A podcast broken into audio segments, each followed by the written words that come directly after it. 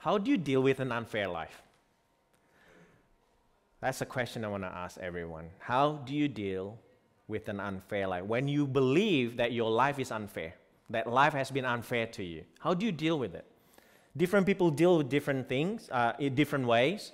It depends, I guess, in what kind of unfairness that life has been thrown at you. For example, a mom of young children who is perhaps dying from terminal illness. Is that that kind of unfairness?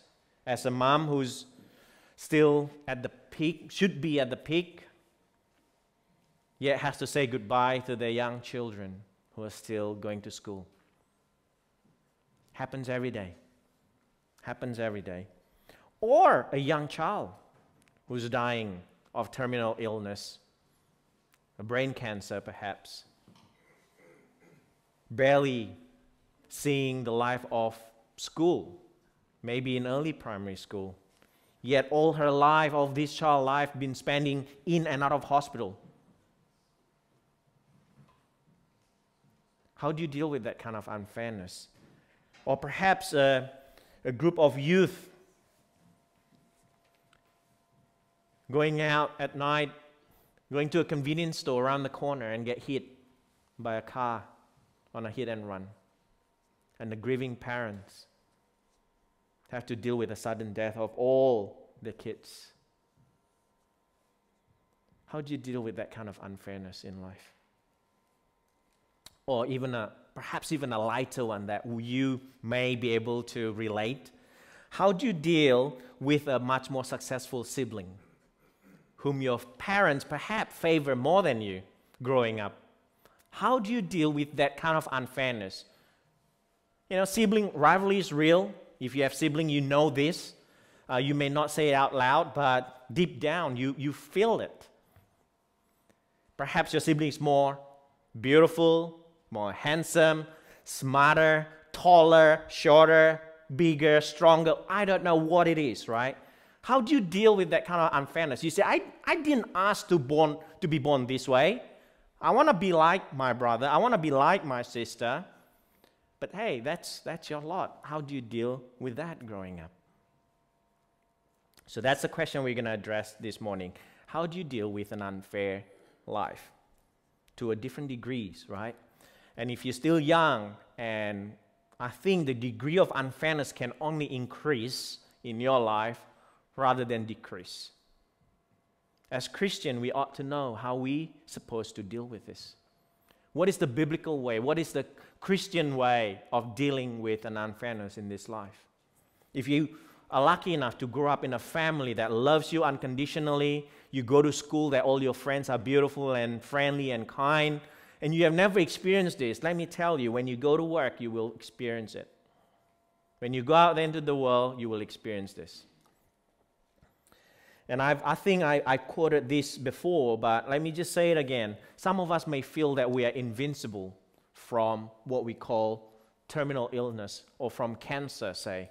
But cancer, one in four person in the world will experience cancer in their life. One in four. If there's more, more than four of us in this place, you know what that means.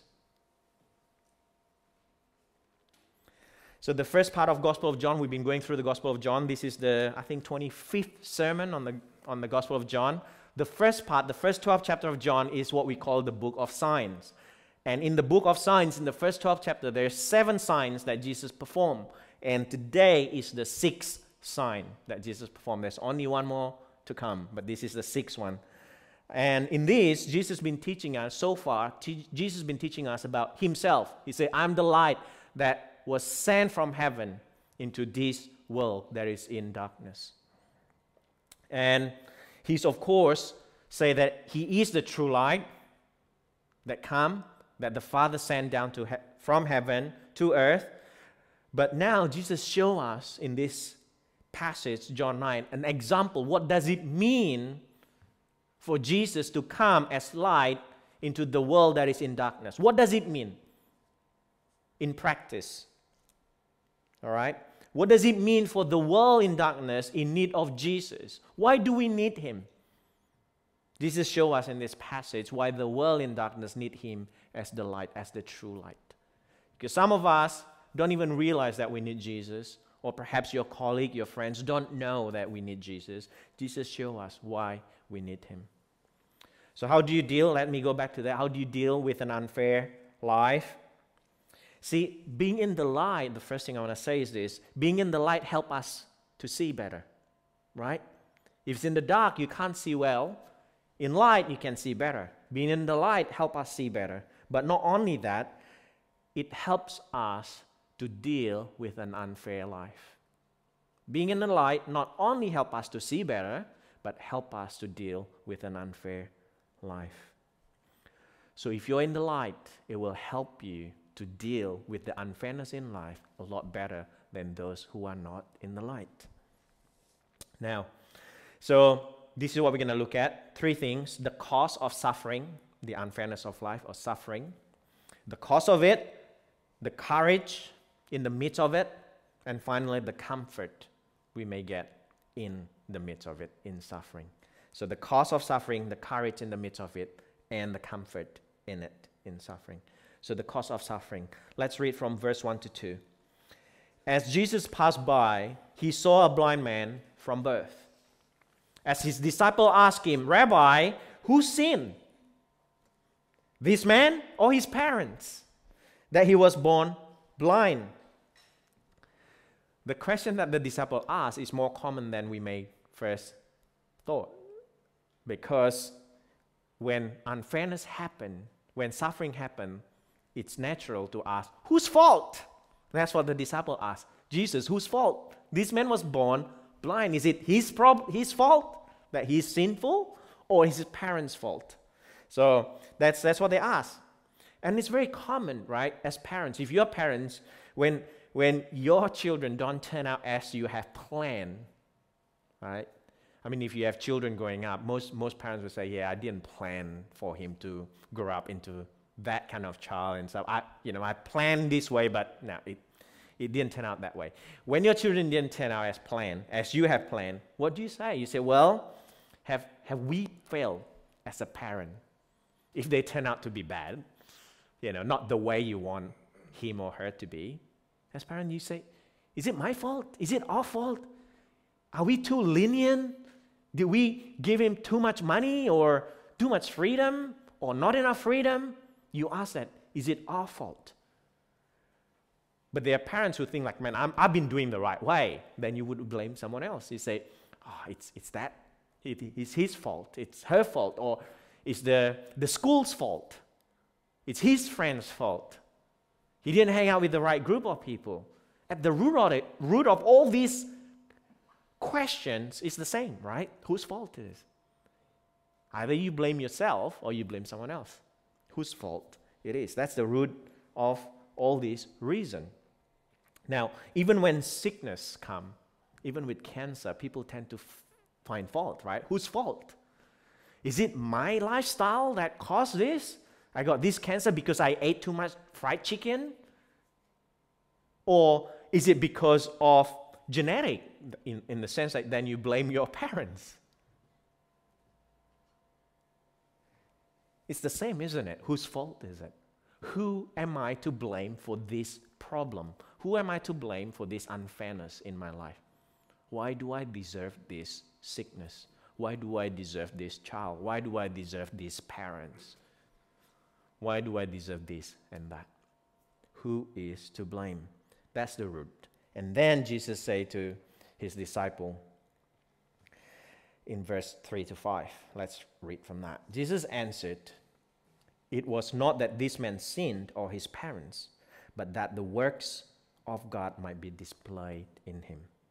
We must work the works of him who sent me while it is day. Night is coming when no one can work. As long as I'm in the world, I'm the light of the world. Jesus says, no one's fault. It's not this man nor his parents. That the works of God might be displayed in him. That's the reason, Jesus say. Jesus say, answer is clear. When unfairness hits your life, sometimes the answer is no one is to blame. Some of you, perhaps, when you look at your life in this place, I don't know you, each of you personally, but if you look at the unfairness that happens in your life, perhaps you blame yourself. Perhaps you're that kind of person that say, well, it's me. I'm, I'm the problem here. You're, you're being hard on yourself, and Jesus is saying to you through this passage, no, it's not your fault. Perhaps so that the work of God might be displayed in your life. That you grow up so difficult. You, know, you may have screwed up your childhood or your uh, teenage years or whatever it is that you have stuff up in your life. Jesus said, No, it's not your fault. It happened that the works of God may be displayed in you. But perhaps you're the one who don't blame yourself, but you blame everyone else. It's your sibling, it's your more successful sibling that destroy your life. Or your parents who are so strict or so lenient. Some kids are like that. Some kids blame their parents because they, they say, My parents is never there. I can do whatever I want to do growing up. That's why I'm, I'm so screwed up right now. It's my parents' fault. There's no discipline in my house. Perhaps you're that kind of person who just blame everyone else. You have this victim mentality. And you said, No, it's not that either. It happens to you so that the works of God might be displayed in your life. See, both people who are religious and non religious people tend to blame one, to use one or the other. Either they blame themselves or blame others or their circumstances. Both religious people and irreligious people. But Christianity say otherwise. Christianity the only one that say life is a lot more complex than that. It's not always you can blame yourself or someone else in the unfairness in your life. Christianity say there's a third option. The third option is that the works of God may be displayed in your life. See, for a Christian, suffering may be without reason, but it's never without purpose. That's a huge distinction here. Suffering may be without a cause, but we can have the confidence that it is not for nothing. As a Christian, we have the options to believe, to have confidence that God works in us for his glory. In our passage today, Jesus say, neither the man or someone else is to be blamed for this man's blindness, but rather so that the works of God may be displayed in him. Perhaps God is speaking to you this morning. If you've been blaming yourself, or perhaps you're blaming someone else or your circumstances, God say, no, no, no. God want to use your life for his glory. Perhaps you even say, you know, if you're, you, you're not convinced, you say, well, Pastor Freddie, that's all good, but I just can't see how God's work may be displayed in my life. I just can't see it. I hear you, but I can't possibly see it right now. Well, that is fair because Jesus is not saying that we will always be able to see it clearly. And um, perhaps it's this if we can see all the reason and the purpose for suffering, perhaps then it's no longer suffering. Think about it. If you can see the reason and the purpose for your suffering clearly, like it it's like a blueprint, perhaps your suffering is no longer suffering. If you know that God trains you in such a way and you can see the purpose is you're going to be successful at the end, you don't see that as suffering, would you? You see that, well, this is just a way to get there. It's not suffering. So there are certain parts in our life that God hide from us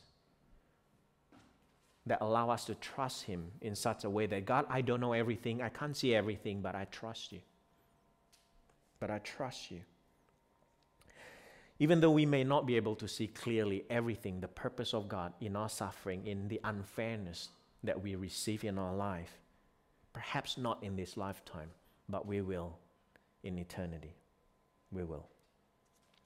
So, one thing that makes us suffer, perhaps, is the mystery of suffering itself. And we ought to embrace that. We ought to embrace that. Does that mean we shouldn't pray for God to show us and teach us? No, of course we should pray. But when He doesn't give us everything, show us everything, we must accept that. We must accept that. So in darkness, not only we cannot see physically, but more so in this passage, God is dealing with our spiritual blindness. Not physical blindness, spiritual blindness. When facing an unfair life, we tend to blame ourselves or someone else or our circumstances. But when you're in the light, this is what happens. You can put your trust in the one who gives life. You no longer put trust in your life, in your career, in your ability to see, to plan, but you put your trust in the light. You put your trust in Jesus. So when you give your life to Jesus, Jesus say, when you're in the light, when you trust me, you are no longer blind spiritually. You will be able to see. May not be clearly, but at least you'll be able to put your trust in Him. The second thing, courage. How can we have courage then? That's the cost. How about the courage in the midst of suffering? See, life has been unfair to this young man. He didn't deserve this, right? That's what we say. That's what Jesus says, it's not his fault, not his parents' fault. So he was blind from birth. So this is what happened in verse 6 and 7. Let's read this. So what Jesus do? After he said, No, it's neither of them. Verse 6 says this Having said these things, this is what Jesus did. He spit on the ground and made mud with the saliva. Then he anointed the man's eyes with the mud, covered the eyes with mud, and said to him, Go wash in the pool of Siloam, which means sent. Siloam means sent. So he went and washed and came back seeing. See, only a small percentage of blind people actually totally blind. Very small percentage. Most blind people can see, at least distinguish between darkness and light. When they go in the light outside, they, they know I'm outside. This is bright. Um, so only small percentage are totally blind. So what happened here is, could be, very high chance this man was not totally blind and Jesus made it worse for him. So it's like one of those things when you close your eyes, pretend you're blind, you can see that there's light or no light, right? When you close your eyes. But then you put on this cover on your eyes so you can sleep like in, on the airplane, it's totally blocked out. So for this man, when Jesus put a mud on his eyes, Jesus made it worse. He can't even distinguish now there's light or dark. That's what happened. But I don't want you to miss this the courage that this man has to obey Jesus that he barely knew. Jesus say, "Go now and wash yourself in the pool of Siloam." Is this man seeing yet? Can he see yet? No. In fact, Jesus made it worse. Yet he obeyed Jesus. I don't know how far he has to walk to the pool of Siloam, but that does not matter. The point is, he obeyed Jesus to walk in even darkness than before to the pool of Siloam to wash his face. The man was sent by Jesus to the pool of sent, right? Why pool of Siloam? Why, why not any other pool? Perhaps Siloam was the closest one, perhaps. But the reason that the, the, the evangelist John mentioned it, the pool of Siloam, which means sand, tells us something about this. It tells us the significance of this. It's not so much about the pool of Siloam. So don't go to Israel and say, if you have illness, say, I'm going to bath myself in the pool of Siloam. That doesn't work. That doesn't work. It works because Jesus asked this man to do so, not because of the pool of Siloam. And the point here is not the pool, but who sent the man. And Jesus said, I'm the sent one, sent from heaven. I'm the light that was sent from heaven. The Father sent me. And now I sent you to the pool of Siloam to wash yourself and be healed. So healing comes when we obey the one who sent. And that's the courage that this man has. In the dark, he was pretty much in the dark. He walked in the dark to the pool of Siloam, and only then he started to see. So this man showed courage through his obedience to God. Not, not with all the blueprint laid out for this man. Sometimes we want that, don't we? We want all the blueprint planned out for us. God, show me. Prove to me before I take the step. God say, go. We say, no, no, no, you tell me first what's going to happen. If you're not going to tell me, I'm not going to move. But that's not how God works. Story after stories, incident after incident in the Bible you read, God say, go. Then I will show you. Then you will know. God will not lay out all the plans for you before you take a step of faith and you in the direction of obedience. God will not.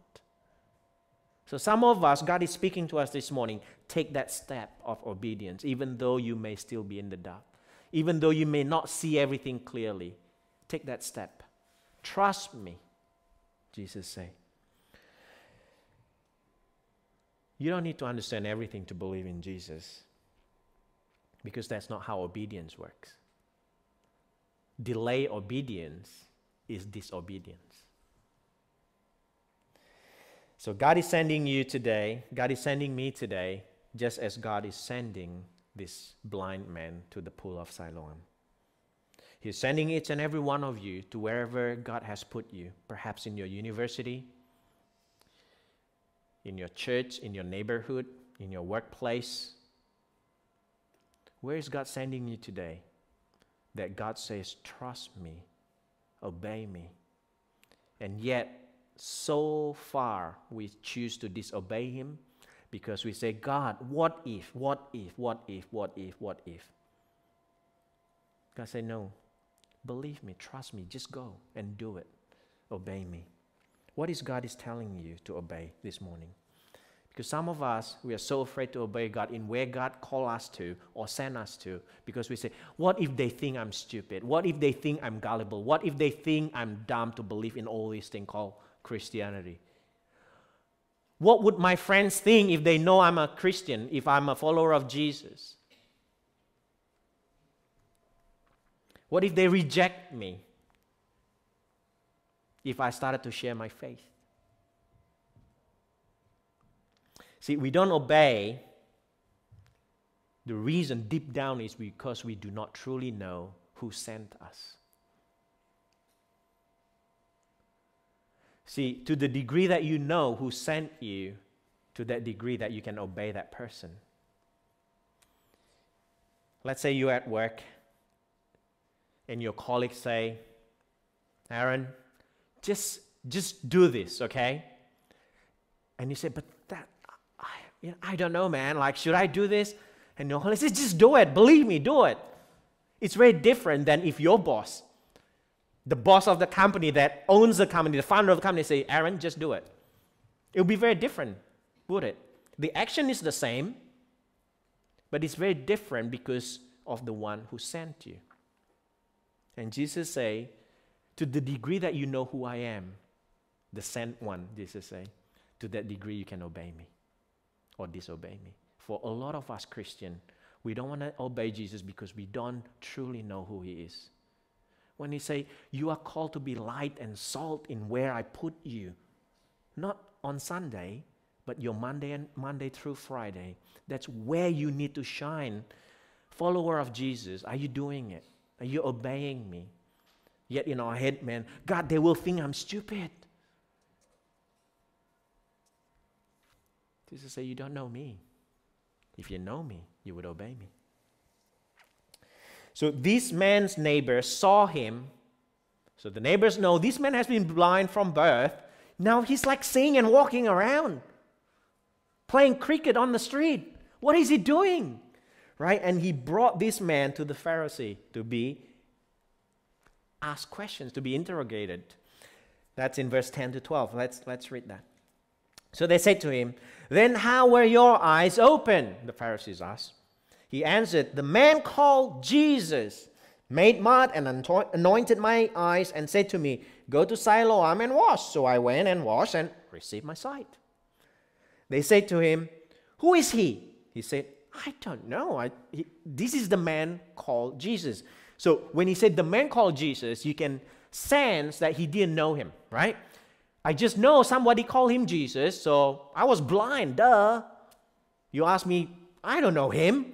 But people call this man Jesus. And this is what he did, right? So he told them what happened. And it's very important for us to not miss this that he said, This is the man called Jesus. So he doesn't have personal relationship with this man called Jesus. He just hear say this is Jesus. But he knows what he has gone through in his life. And he experienced that, the beginning. Right? Sometimes we think big miracles like this, this is what you need. But no, this is just the beginning. For most of us, we have experienced this opening of eyes the beginning of our journey with Jesus, but we stop there. We just know this is the man called Jesus. We hear who Jesus is from the pulpit. Your relationship with Jesus is as far as what your pastor tell you who Jesus is. Beyond that, you have no idea who Jesus is in your personal life. You have not experienced him beyond that. This is where the stage of this blind man is. He said, I don't know this man. People call him Jesus. Where are you now in relationship to Jesus? Is this where you are? But notice this man did not stop here though. So he said, This is the man called Jesus. And in verse 17, so we jump a few verses down in our Bible, verse 17, when they ask him again, so they say to again to the blind man, the Pharisee, What do you say about him? Since he has opened your eyes. Notice what he's saying now in verse 17. He is a prophet. Now he knows a little bit more about Jesus. First, he said, Well, he's just, people call him Jesus. I don't know him. That's what he said. Now he said, he, I know he's a prophet. So there's a progression here of growth in his relationship with Jesus. Some of us stuck in the first step. God enlightened us, opened our eyes. We get ourselves baptized, we know Jesus, but our relationship with Jesus is only as far as church. And it stopped there. But this man did not stop there. He now confessed he's the prophet. But didn't stop there either. He didn't stop there either. And keep going into the end, towards the end, verse 38, 35 to 38. Jesus heard, so this is after the Pharisee cast him out, like, get out of here. Because he said, Why do you keep asking me the same question? I already told you. Do you want to become Jesus' disciple as well? This is when, when the Pharisee had enough of him and cast him out. And Jesus, in verse 35, heard that they had cast him out. And having found him, he said this Do you believe in the Son of Man?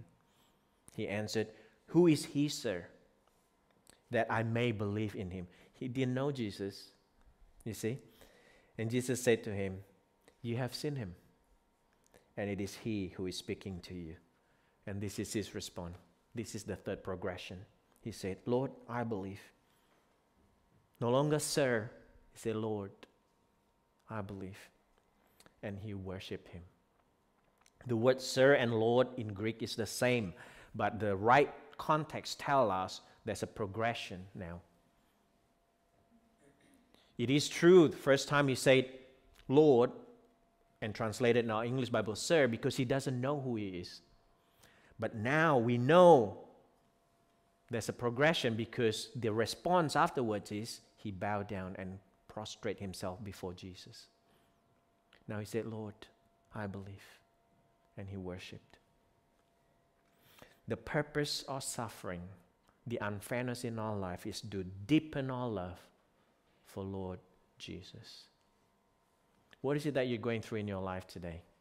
Jesus saying, it's no one's at fault here. It's that the works of God may be magnified, may be displayed in your life, that your love for me may be deepened. So it can only happen. How can it happen in your life? Through daily obedience.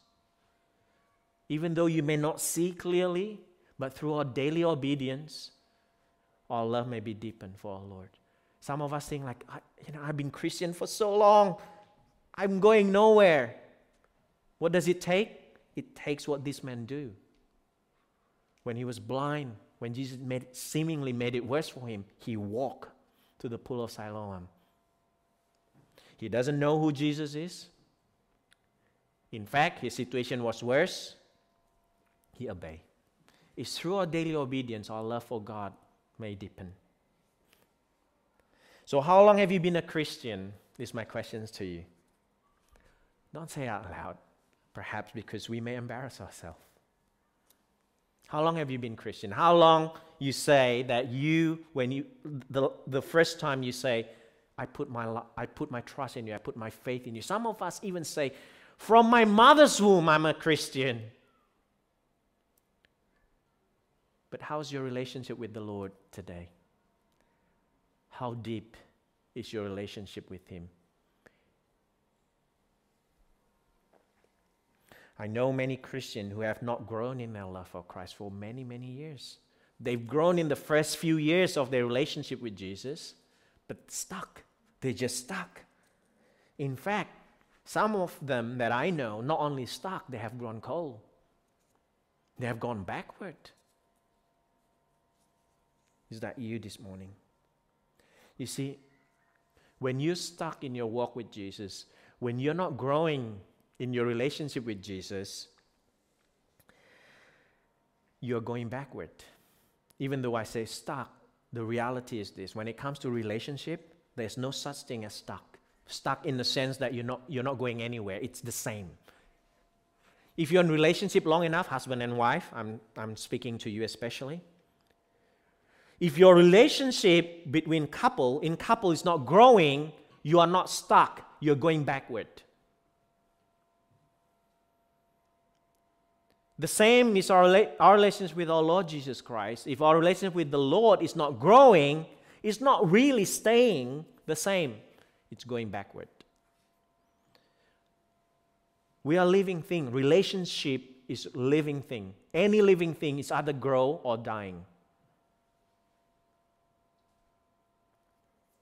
You may not see it yet, like a plant. I have a life plant at home. Uh, recently, I noticed um, that one of the leaf turned yellow, like completely yellow. Does it turn completely yellow overnight? Of course not. It's been suffering for so long. Give me water, give me water, and I just ignore it, right? So before it fully turned yellow and kind of dead, it's dying slowly. If your relationship with your Lord Jesus is not growing, is not deepened, let me, let me say this to you it's dying. Just because you come to church and hear the preaching and you hear the sermon, even some of us, you know, we don't get what we hear 100%. I can ask you afterwards for morning tea, what was the sermon? Like you probably get 80% if you're good. For most of us, we get 50% if we pay attention. But if I ask you next week, what was last week's sermon? What did you learn about it? Well, 20% you'll get. If you rely on coming to church and that's your only diet, that's your only time you have relation with Jesus, let me say this, your relationship is dying. Imagine speaking to your spouse once a week for 2 hours. You don't believe me? Do that at home. Don't speak to your spouse for a whole week, except when you come to church or on the way to church, and see how it turns out. It'll turn yellow and dead before you know it. Just because you come to church regularly, if that's the only thing that you say, I'm a Christian, I have relationship with Jesus, that's just not gonna cut it. That's just not gonna cut it. Do something about it. So, how do you live it out? Obedience. When you hear, you obey. When you hear, you obey. When you hear, you obey. When do you obey? Your Monday to Friday, that's when you obey. It's easy to obey in church, isn't it? It's, it's totally different when you're out there, Monday to Friday, in the real world. So, if you want to deepen your love for God, you must have the courage to obey Him, even though you may not see everything clearly where He's taking you. Even when you don't have all the answers, trust Him. Finally, comfort in suffering. So that's courage in the midst of suffering. Now, comfort in suffering. We can find comfort in the midst of suffering. Some of us That's difficult to take in. But I hope to show you that we can actually find comfort in our suffering, in all the unfairness in this life, when we know who Jesus is. Because I already said, a lot of us don't know who Jesus is apart from what you hear on Sunday. If you know who Jesus is, you will be able to find comfort, whatever life throws at you, no matter how many lemons life throw at you, being thrown at you. You can find comfort in that. Let's read from 24 to 27. This is the second time the man was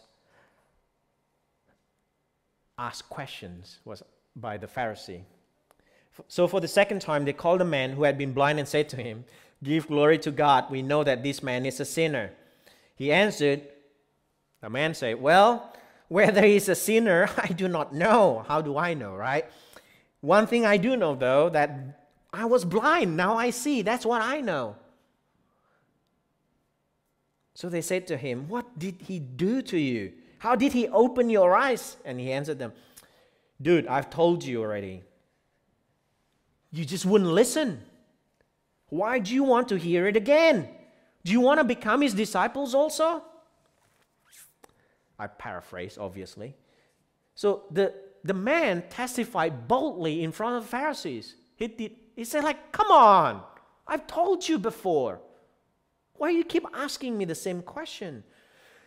This is very interesting, the boldness that comes from this man, especially what comes afterwards. So John, the evangelist, give us this account contrasting the faith, the boldness, the courage of this man to the boldness or the lack of from this man's parents. Let's read about the testimony from the blind man's parents. Verse 18 to 23. The Jew did not believe he had been blind, right, and had received his sight until they called the parents of the man who had received his sight and asked him. Three questions they asked. The first one Is this your son? Is he blind? Was he blind? Was he born blind? Second question. And then, third question How, how can he see now? And his parent answered not in three, but in four. He said, Is this your son? Yes, we know. We know this is our son. Was he born blind? Yes, he was born blind. How does he now see? Well, how he now sees, we do not know, nor do we know who opened his eyes. He said, I don't know how he see. And then he answered the first question that was not asked. We don't know who killed him. And then the parents say, ask him. He's of age. He's old enough. He will speak for himself. He's, now, this is the reason why his parents say this. He say his parents say this thing because they feared the Jews. For the Jews had already agreed that if anyone should confess Jesus to be Christ, he was to be put out of the synagogue. Therefore, his parents said, He's of age, ask him. The contrast that John gives us, this man's testimony, bold, courageous testimony, compared to his parents, is to show us the motivation here. He says, his parents said this thing because they fear the Jews. They do not want to be cast out, they do not want to be rejected. Unlike the blind man, his parents have no courage. courage. Verse 22 tells us they love status. The parents love the, their status in synagogue more than they love God. They don't want to be kicked out. They love the honor they get from people than the honor they get from God. Is that why we have not obeyed our Lord as we should be? Is it because we honor the opinion of our colleagues more than the opinion of God in our lives? Is that why? That's certainly the reason that these parents did not obey or have no courage like their son. Because they want status, they want honor from the Pharisees, from the people, the authorities, rather than from God. See, two people can experience the same tragedy in life, the same unfairness in, in life. One may complain and grumble and feel miserable, but the others who experience the same tragedy, the same unfairness in life, can give thanks to God. Why? Why? Why, why is that?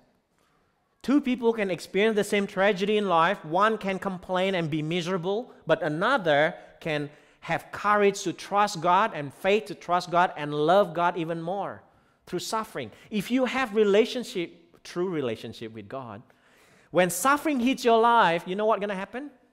You will deepen your love for God. Your root in love for God is going deeper, not weaker. So when you see Christian in the suffering who grow deeper in love with God through their suffering, you know that his relationship with God is not superficial, but it's real. They may experience the same suffering, but the response, the result is different. So when you are suffering, ask yourself this why is that you are suffering in that suffering? Because the same suffering for one person can be suffering, for another person, they could grow deeper in their relationship with God. So when you're suffering, ask yourself, why is that you are suffering? This is another way of asking. What makes it, whatever it, what makes that a suffering to you? When obviously it's not a suffering to another person. Why being rejected by your colleague is a suffering to you when to John, meh, I don't care. Why? Why is that you are suffering? What makes it, what makes that thing a suffering to you? That's a deep question because if you uncover that, you suddenly realize there's something deeper at work as to why you suffer. And that something, when you discover it, is your little God, quote unquote God, a little God in your life. For example, when you're made redundant from work, for some people that's meh, no big deal. For, for others, the world come crashing down. One of the main reasons the um, Japanese committed suicide, one of the main reasons is career, failure in career. Why is it so big for them? Well, for some of us, that's not a big deal to be let go from our job. Why is it a suffering to you when you're made redundant, for example, when you lost your job? Is it because you have loved money over Jesus? Is it because you valued your career over Jesus? Have you made that thing your little God over Jesus? Now, when you're sick, not everyone who's sick suffer in the same way. But when you're sick, some of you may be suffering so much more. Why? Perhaps because you love being healthy so much more than you love Jesus. You love the idea of being active, to be able to do anything you want to do, to be free. But as, as soon as you're no longer free, confined to a wheelchair, you feel like my life is ruined. I cannot play golf anymore. I can't play badminton anymore. I can't do this anymore. I can't do that anymore. Is it because you love that thing now a lot more than you love Jesus? Uncover that. So, who is your real God? Is my question. You suffer oftentimes because your real God is the little God that is lurking underneath. Your real God is not Jesus. So before Jesus was sacrificed on the cross by the Father, crucified, there's this incident where he told Simon Peter, if you've been Christian long enough, you know Simon Peter denied Jesus. He even swore three times before Jesus was crucified. So before this incident, before Peter, Simon Peter, denied Jesus, Jesus spoke to him. Before the incident, Jesus spoke to him. And that's in Luke chapter 22, verse 31. Jesus say this Simon, Simon, behold, Satan demanded to have you, that he might sift you like wheat. But I have prayed for you that your faith may not fail. And when you have turned again, when you have turned again, Jesus give him a clue here. Right? You will betray me, but you will turn. When you turn again, this is what I want you to do strengthen your brothers. See, Jesus knows, right? And tell Simon Peter, even though Simon responded to Jesus, I will not betray you, Jesus. Not. I will never do that. But of course, he did. See, our society believes this when it comes to suffering. Two things that suffering is random, right? Suffering is not targeted at you. Come on, like it's so random, and there's no purpose in it. That is why when you suffer, our society tells us what? Run away from it. As far as you can, run away from it because suffering is random and suffering is no purpose, has no purpose whatsoever. But that's not what the Bible teaches us. Jesus tells Simon Peter, You will betray me, you will suffer, but when you turn, when you repent, there's a mission for you. Strengthen your brothers. In another sense, Peter, through his suffering, he has to go through his betrayal of Jesus, his suffering, so that his relationship may be deepened, so that he may be purified through that experience, through the fire, he may be purified. Of course, we know Peter is one of the pillar of the church. He was one of the pillar of Christianity, of the movement in the early church. This is someone who betrayed Jesus to, their fa- to his face. Not once, not twice, but three times. He even swear, I don't know Jesus. So in his suffering, he was purified, he was strengthened, and his love for Christ deepened.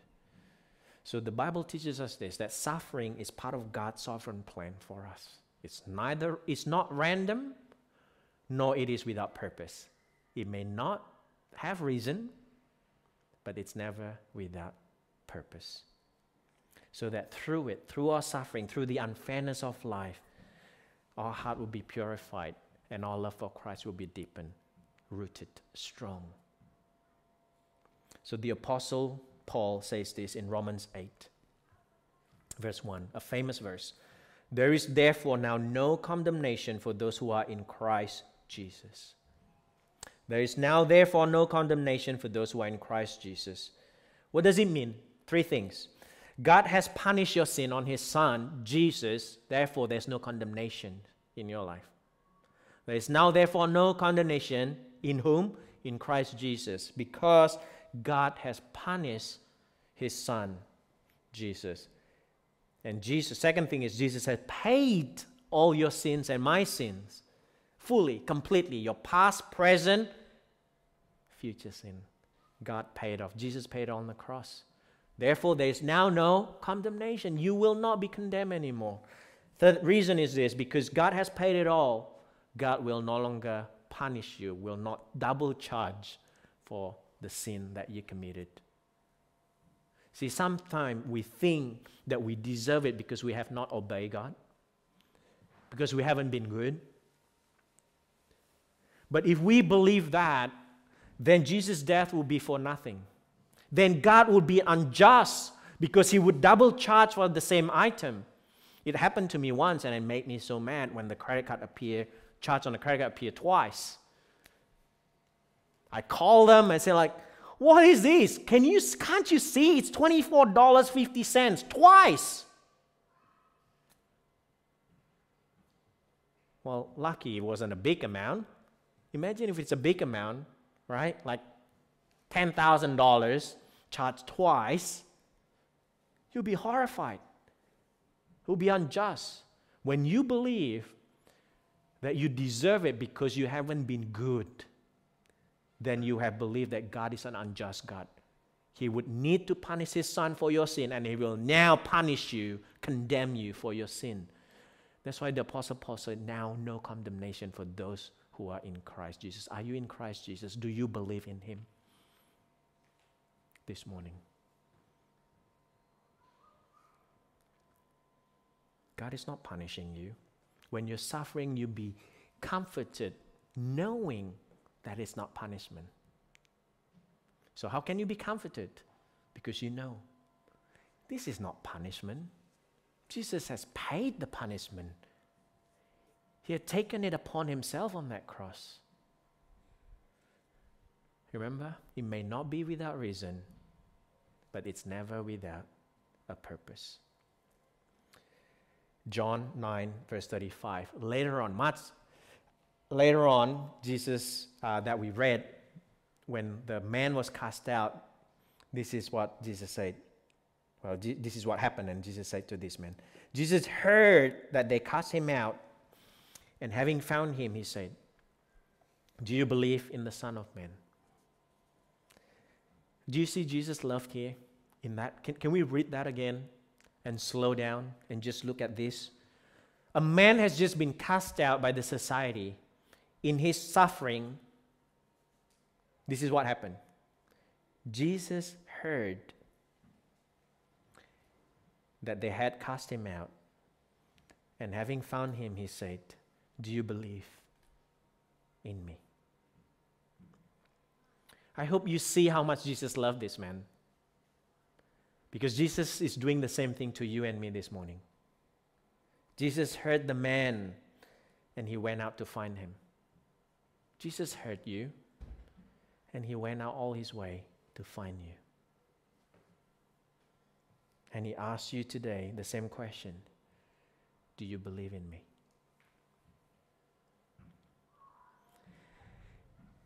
We will not see this in months, but in John 14, we're not on chapter 9, but in John 14, verse 15, Jesus say this If you love me, you will keep my commandments. Let us pray.